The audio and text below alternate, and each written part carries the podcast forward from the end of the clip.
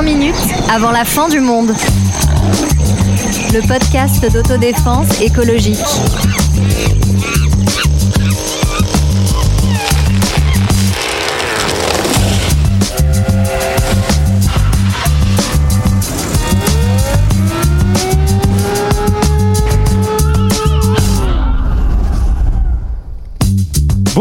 Bonjour, bonjour. Il y a deux semaines, nous vous parlions des risques liés à la croyance que la technologie nous sauverait d'un problème politique, le changement climatique, en prenant comme étude de cas la modification du rayonnement solaire.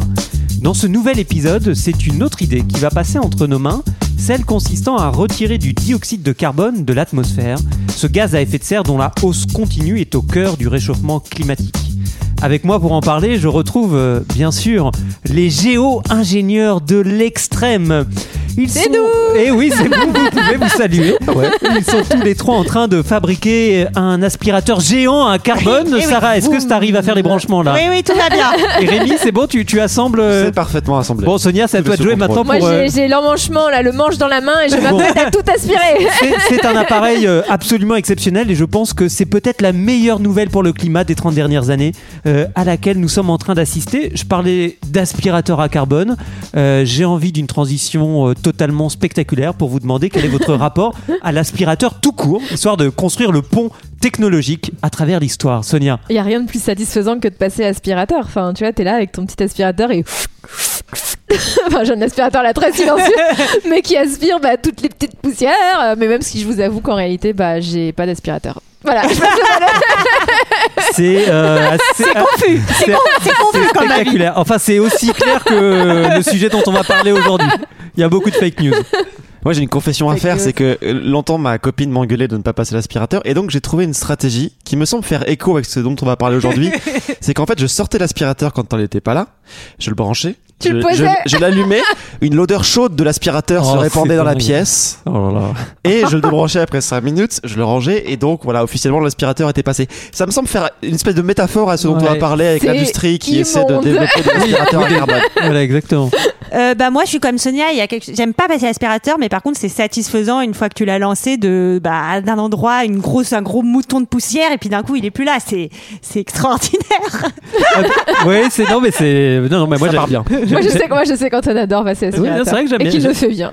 C'est c'est j'aime bien ça. Ben moi et, sa- et sachez que je l'ai passé juste avant que vous arriviez, je l'avais pas fait depuis très longtemps parce Ah. que C'est donc pour ça que c'est aussi propre. Exactement, ça brille. ça brille de partout. Alors, est-ce que ça brille côté, côté climat? Pourquoi parle-t-on euh, de ces aspirateurs, de cette idée, aspirateur ou pas, de retirer euh, du, euh, du dioxyde de carbone de l'atmosphère? Mais déjà, ce que je trouve très intéressant euh, dans cette image de l'aspirateur, et c'était drôle de commencer par ça, parce qu'effectivement, quand on a l'image l'aspirateur, on a un truc qui aspire beaucoup. Enfin, et c'était ça dans l'idée de satis- satisfaisant. Et là, ce qu'on va peut-être voir au fur et à mesure de cet épisode, c'est que c'est pas aussi simple. Les aspirateurs à carbone, c'est pas exactement comme ça que ça s'appelle. En réalité, ils aspirent pas grand-chose. Oui, et déjà pour comprendre pourquoi est-ce qu'on veut euh, aspirer euh, du carbone, hein, c'est euh, justement c'est parce que on veut que ce réchauffement climatique, on veut on veut le stopper, donc enlever ce carbone de l'atmosphère, et aussi parce que le carbone qu'on émet aujourd'hui, il va rester pendant des milliers et des milliers d'années. Donc même si on fait s'effondrer nos émissions actuelles, on n'a pas encore résolu tout le problème. Donc on se dit, bah aspirons et tout ira mieux. Alors, ce qui est intéressant, ce que tu viens de dire, c'est qu'effectivement, dans les rapports du GIEC, ils ont commencé à introduire euh, autour des années 2014 puis 2018, si je dis pas de bêtises, la notion d'émissions négatives. En gros, l'émission négative, c'est bon bah il va falloir d'une part qu'on baisse nos émissions carbonées, donc ça c'est empêcher le robinet de la baignoire de continuer de couler, et d'autre part, il faudrait qu'on élargisse si possible le siphon de la baignoire pour que l'eau descende quoi. Donc c'est ça les émissions négatives. Et ce qui- les, les critiques de ça, on dit qu'en fait, dans tout, le problème, c'est que dans tous les rapports que le, enfin, dans une majorité des scénarios que le GIEC étudié, pour arriver à 1.5, on le rappelle, était l'un des objectifs de l'accord de Paris, 2 1 degré degrés 5. et un, un- oui, pardon, 1 degré 5. Euh, d- objectif qui était mis aussi là pour les îles du Pacifique qui craignent qu'à ce degré de réchauffement, Mm. elles littéralement Disparaissent. disparaissent. Mhm. Voilà. Donc en gros, pour arriver à boucler les scénarios, ils étaient obligés à un moment de mettre des émissions négatives avec euh, quand même ce danger qu'on n'est pas entièrement sûr de pouvoir entièrement développer très vite ces technologies. Exactement. Alors les émissions négatives, comment enfin c'est retirer du CO2 de l'atmosphère et comment tu en fait tu as plusieurs solutions, tu as des solutions euh, naturelles, planter des arbres, comme des solutions technologiques, Alors, on en fondées- revient Ouais, des solutions fondées sur sur la nature, parce que ouais. malgré tout, c'est l'homme qui les met en œuvre. Exactement, oui, qui plante les arbres. Et puis euh, les aspirateurs géants euh, Alors. dont on parlait. Justement, tu as évoqué euh, Sarah cette cette première piste, donc ces solutions fondées sur la nature, hein, c'est le terme c'est le terme technique officiel. Et donc il y a dedans des, des idées qui sont très différentes, hein, qui vont de la protection euh, des zones humides euh, à des choses qui sont beaucoup plus euh, controversées, voire très critiquées, comme euh, l'ensemencement des océans. Oui, d'ailleurs, je, je- je corrige ce que je viens de faire en te corrigeant, Sarah, puisqu'effectivement, tu as raison, il y a quand même des vraies solutions naturelles ou qui consistent effectivement à juste protéger la nature telle qu'elle est, donc les forêts telles qu'elles existent, euh, les zones humides, comme tu viens de le dire. Et il y a les, solutions fondées sur la nature, où cette fois-ci, l'homme est proactif et va notamment planter des arbres. Alors, si on dit que c'est critiqué, ces solutions fondées sur la nature pour certaines d'entre elles, notamment pour le fait de planter des arbres, c'est pas critiqué tout le temps. On peut planter des arbres est une bonne chose. Le problème, c'est qu'on nous fait croire, en tout cas certaines industries, notamment aériennes, nous font croire qu'elles arrivent à compenser euh, le carbone qu'elles émettent, alors qu'en réalité, elles plantent non pas des arbres diversifiés pour reconstituer de véritables forêts, mais plantent des monocultures euh, qui n'ont pas du tout le même intérêt écosystémique euh, que euh, une vraie forêt. Ouais, ce que je veux dire, c'est en fait la différence entre déforestation et afforestation. Déforestation, on, on- on empêche la déforestation, on empêche de, de, de, de cramer des forêts ou de les, exploiter. Afforestation, c'est l'idée de, re- de reforester des endroits, des zones qui ne l'étaient plus. Ce qui est marrant, c'est qu'il y a plein de, de sous-sujets là-dedans. Alors par exemple, il y a la protection des baleines qui moi me fascine. En fait, la baleine joue un rôle important dans la pompe océanique puisque elle va absorber du phytoplancton qui lui capte du carbone. Elle va avec ses ex- Déféquer. et, voilà, déféquer et stimuler la, la, le phytoplancton lui-même qui va encore absorber du, pla- du, du carbone. Et donc en fait la baleine, protéger les baleines, ça a un rôle aussi dans la pompe océanique qui permet de, de capturer du, du carbone. Je voudrais juste dire que euh, j'ai lu un bouquin, je suis passionné par les baleines, un bouquin récemment d'un américain sur les baleines et il raconte que entre le 19e et le 20e siècle, sur certaines espèces, on a décimé les baleines à un point tel que c'est comme si on tuait toute l'humanité aujourd'hui sauf les Bulgares. Voilà, pour vous donner des échelles de grandeur. Effectivement. Et, et c'est intéressant euh, ton histoire de baleine là parce que c'est pareil la, la même euh, comparaison entre planter des arbres ou protéger les arbres qui existent, ou enfin en tout cas faire de la monoculture et protéger les arbres parce qu'il y a eu la même chose avec les algues ou avec le plancton. Il y a certains, euh, per- certaines personnes qui ont pensé plutôt que de simplement protéger les baleines, de créer du plancton, de créer des algues. Ouais, l'ensemencement Voilà. des océans. C'est ça. Et ça, pour le coup, on ne sait pas quels effets ça peut avoir et potentiellement ça peut être dangereux. Il y, y a même une expérience, je crois, qui s'appelait Planctos en 2007, qui était aussi, une- comme souvent, une semi-arnaque. Et en fait, effectivement, comme tu viens de le dire, les scientifiques s'aperçoivent que ça, en fait, c'était l'idée de larguer du fer dans l'océan pour stimuler le phytoplancton.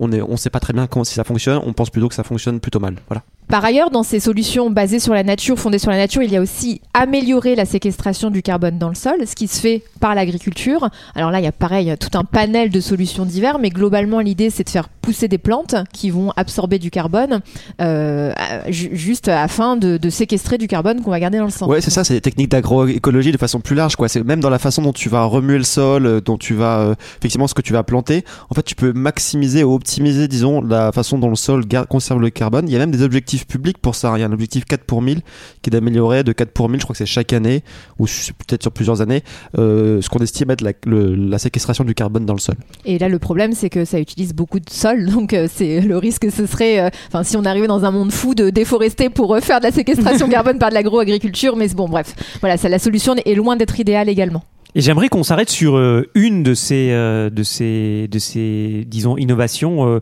là, c'est ce qu'on appelle le captage et stockage euh, du carbone. J'ai envie de vous demander, euh, alors, Bah on, là, c'est pas naturel. on le chope euh, où euh, le carbone et, et comment? Comment ça se passe? Bah, la première solution, c'est de poser des filtres sur les installations euh, industrielles et donc on va juste éviter euh, d'émettre euh, du carbone, on va le, on va le filtrer. Ouais, je, pré- je précise que cette technique-là, euh, c'est en fait n'est pas officiellement considérée dans les, par les chercheurs comme de la géoingénierie. C'est Parce qu'en fait, vous, vous le capturez le carbone avant de l'émettre, vous le retirez pas après l'avoir émis.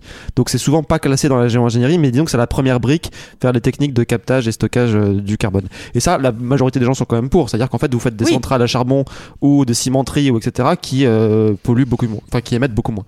La deuxième technique, c'est celle dont on a parlé juste avant, c'est la centrale à biomasse. Donc la biomasse, c'est euh, tout ce qui va être là, en l'occurrence constitué de végétaux, avec captation de carbone. Donc on fait pousser euh, des végétaux, qu'ensuite on va brûler, mais en aspirant euh, le carbone euh, qui, qui sortirait de ces cheminées. Ouais, et la dernière chose, ben, c'est le captage direct dans l'air. Et Les c'est assez- aspirateurs c'est les gros aspirateurs à CO2. Alors, vous faites vos malins là avec les aspirateurs, mais qu'est-ce qu'on fait de tout ça? Alors d'abord, moi je tiens à dire un chiffre, moi qui suis, comme vous le savez, la grande Ah, spécialiste Tu es notre incontestée experte. des Tu es chiffres. notre experte des chiffres, Sonia. Donc, quelle est à votre avis le, le- la quantité de CO2 dans l'atmosphère?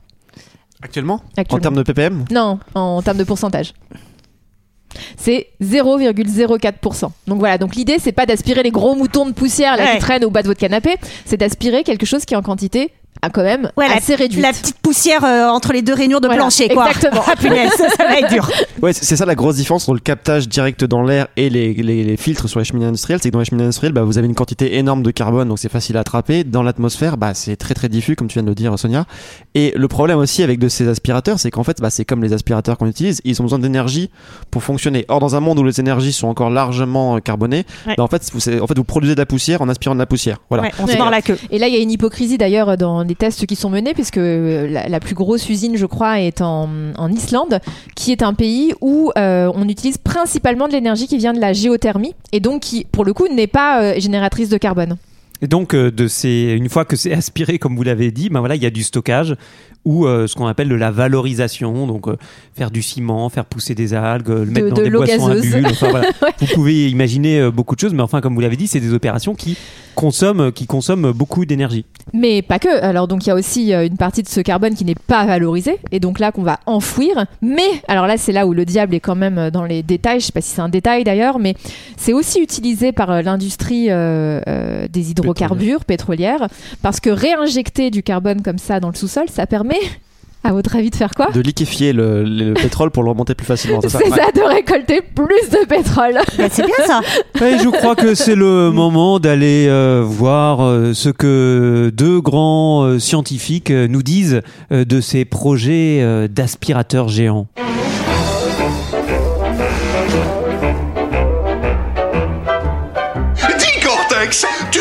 Quoi cette nuit La même chose que toutes les nuits, Minus, tenter de conquérir le monde. C'est Minus et Cortex, c'est Minus et Cortex. Cortex le génie, Minus l'abruti. Souris sélectionnée, aux gènes manipulés. Et oui, Minus et Cortex, Sonia, toute ton Bah, enfance. toute mon enfance, hein, bienvenue dans les minicums. Hein, euh, team représente années 80, Eh oui. la fin des Fin, années fin. 80. Alors, si on vous a fait écouter euh, Minus et Cortex, c'est parce qu'on on a envie maintenant de parler euh, des, euh, des critiques euh, que posent euh, toutes ces initiatives dont on a parlé euh, jusqu'à présent. Alors, ce qu'on a pu dire sur, le, sur la, la capture et stockage du carbone, c'est que en fait, on, on le voit bien dans, dans ces discussions, c'est ça apparaît comme un argument supplémentaire pour retarder. En fait, on, on le répète d'épisode en épisode, la seule solution viable, c'est sortir sans délai des énergies fossiles. Ouais. Et on sait très bien qu'il y aura toujours des arguments. On va nous dire, et Rémi le premier, on imagine, c'est trop compliqué, pas possible, allons-y doucement, etc. Alors en fait, on sait très bien que la principale source de danger, c'est de ne rien faire ou de ne pas agir assez. Et puis surtout, en fait, euh, c'est toujours la question un peu de qu'est-ce qu'on va capter. En fait, si euh, tu vas capter euh, les émissions de CO2 euh, du jet privé de Bernard Arnault ou je sais pas qui, bah ça sert pas à grand chose. Et en fait, si on parle aussi d'une des très grandes critiques concernant le, stockage et la capture du, dioxyde de carbone, c'est que ce n'est pas une technique suffisante pour réduire, quand bien même on la mettrait en place à, à grande échelle, les effets du changement climatique. Et ce qui est étonnant, c'est que même les professionnels du secteur le reconnaissent. Exactement, hein, ça va concerner qu'une toute toute petite euh, partie euh, de tous ce- ces gigatonnes de CO2 qui sont euh, émis chaque année. Sauf si on fait des, des ruptures technologiques majeures qui nous permettront de. Non, je voulais, je voulais dire, l'une des autres critiques des écologistes, c'est effectivement, en fait, bon, qui pourrait faire ça? Parce qu'en gros, qui a les connaissances, euh, les brevets, euh, les infrastructures, etc. C'est en gros l'industrie les hydrocarbures. C'est eux qui savent comment euh, foutre. Ils ont enlevé du carbone dans le sol, du sol, ils peuvent le remettre, quoi. Bon, donc déjà, il y a un problème entre guillemets moral. Ils ont gagné de l'argent en l'enlevant. Est-ce qu'ils pourraient gagner de l'argent en le refaisant? Mais l'une des critiques des écologistes, c'est de dire bon, pour que ces trucs de, de, de captage du carbone soient viables économiquement, il faut que le prix de la tonne de carbone soit élevé.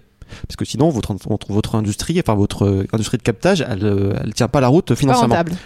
Sauf que si vous avez une prix, un prix de la tonne de carbone élevé, vous tuez le cœur de business des industries pétrolières, des industries euh, gazières, etc.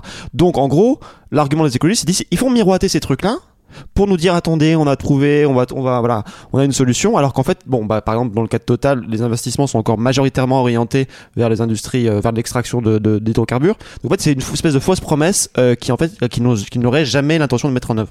Oui, et puis aussi euh, sur la captation de, de carbone, c'est on l'entend dans les mots qu'on a pu utiliser, c'est la question de la vision même qu'on a de la nature. Est-ce que c'est un stock qu'on peut gérer, déplacer, moduler? On a pris du CO2, on l'a mis dans l'air, bah maintenant on va le reprendre de l'air, on va l'enfuir. Or, euh, nous, euh, ce qu'on pense quand même, c'est aussi qu'il y a une autre, euh, un autre rapport à la nature qu'on doit, on doit créer et qu'on doit inventer. Et en fait, c'est- là où il faut peut-être essayer aussi de distinguer deux choses. C'est l'utilité politique de ces euh, mesures-là et leur utilité euh, technologique et climatique.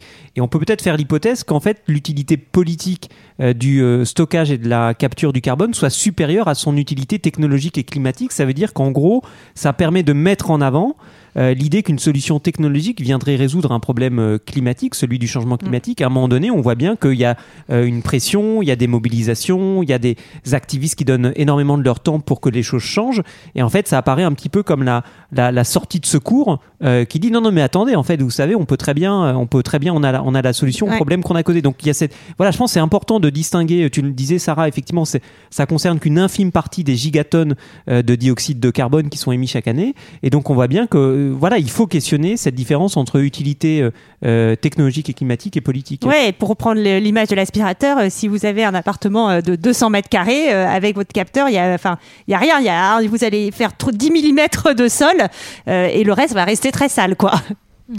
Alors on l'a nous déjà évoqué dans un de dans un de nos épisodes euh, sur euh, l'épisode 65, hein, protéger mais à quel prix, euh, à propos des parcs naturels. En fait, ce qu'on retrouve, tu, tu le disais Sarah sur le rapport à la nature, c'est qu'en fait l'idée c'est de ne pas faire de l'environnement un truc extérieur, alors à protéger comme les parcs naturels par exemple, ou à modifier ici avec la géo-ingénierie ces différentes solutions technologiques. En fait, il faudrait plutôt essayer de changer le rapport à, l'environnement et on n'a pas envie de vous laisser en plan, peut-être d'essayer d'exposer à la fin de, de ces euh, deux épisodes consacrés à ce sujet, euh, qu'est-ce qui pourrait être euh, ces manières de résister, de proposer une autre relation à tout ça? Mais déjà, je voulais dire que que ce soit là pour ces capteurs de CO2 comme pour les parcs naturels, on a l'impression que c'est toujours des solutions un peu pansement.